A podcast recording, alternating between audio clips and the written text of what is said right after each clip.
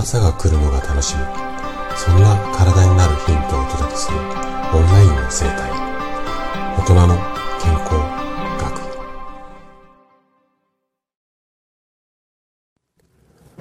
おはようございます。高田です。今日もね、40歳からの簡単健康習慣、これをね、やっていこうかなと思うんですが、今日で健康習慣8回目になりますね。で、今日はね、睡眠記録をおすすめしますよ。こんなお話をしていこうかなというふうに思います。あなたがね、もしぐっすり眠れない日が多いよっていうような状態だったら、ぜひね、この睡眠記録チャレンジしてほしい内容なので、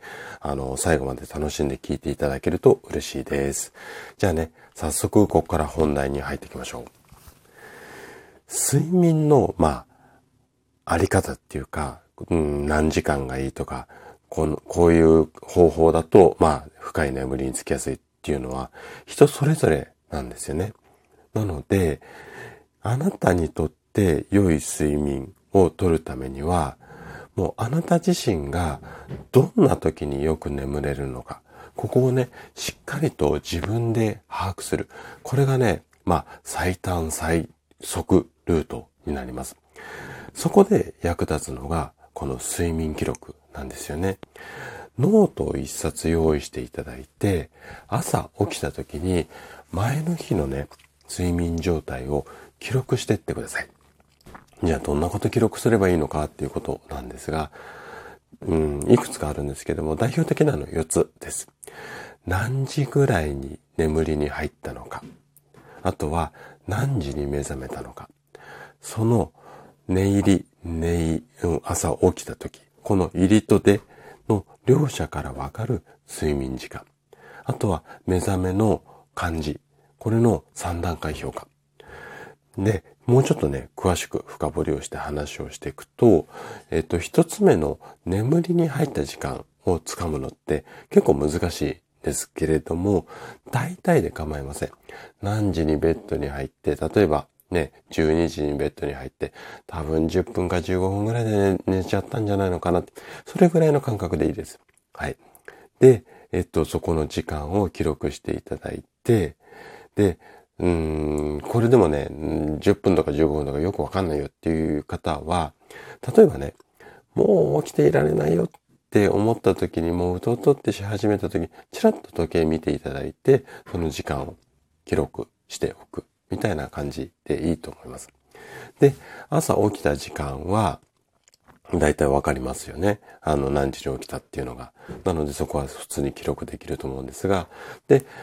この時間から寝ちゃったよ、何時に起きたよっていう引き算をしていただければ、睡眠時間わかると思います。で、最後の目覚めの感覚なんですけれども、3段階で OK です。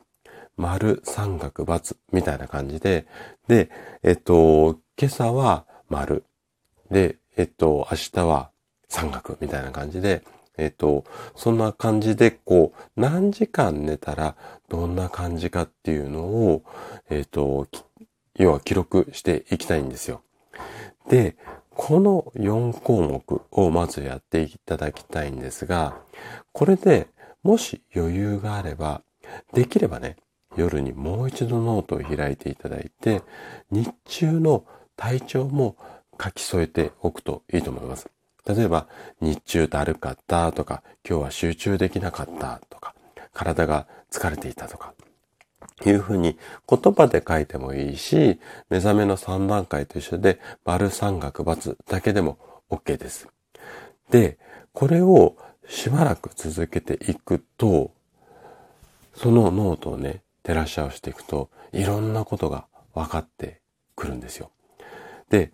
大体これ患者さんにやっていただいているケースもあるんですが、1週間から2週間ぐらい続けていただいて、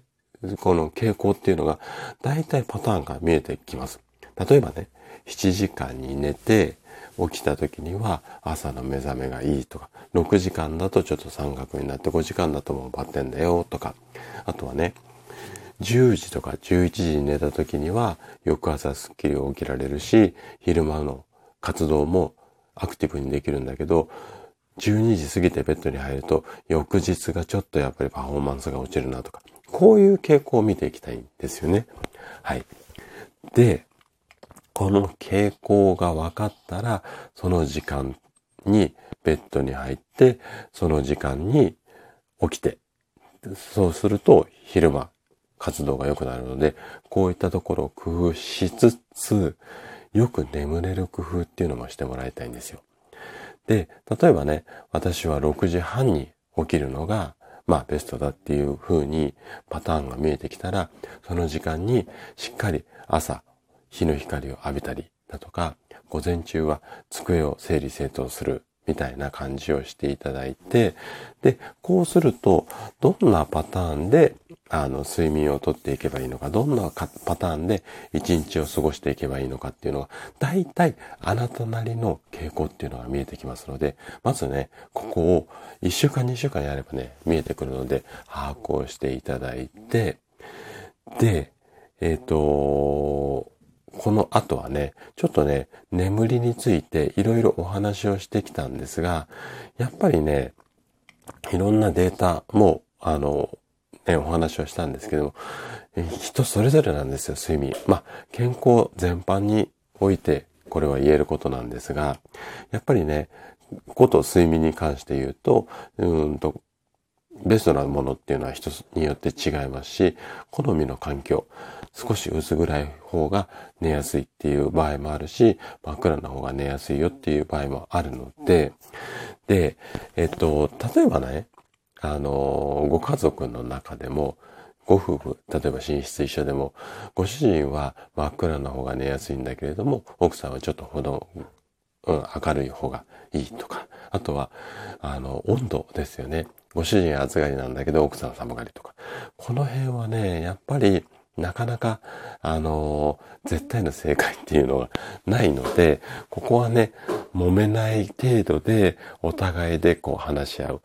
ご夫婦なり、ご家族で話し合いながら、いい方法っていうのを見つけていくしかないのかなというふうに思いますので、ぜひね、まずは、あなたのベストなパターンを知る。ここから始めていただけるといいんじゃないのかなっていうふうに思います。はい。ということで、今日も最後まで聞いていただきありがとうございました。今日の話がね、あなたの健康のヒントになれば嬉しいです。それでは、明日の朝7時にまたお会いしましょう。今日も素敵な一日をお過ごしください。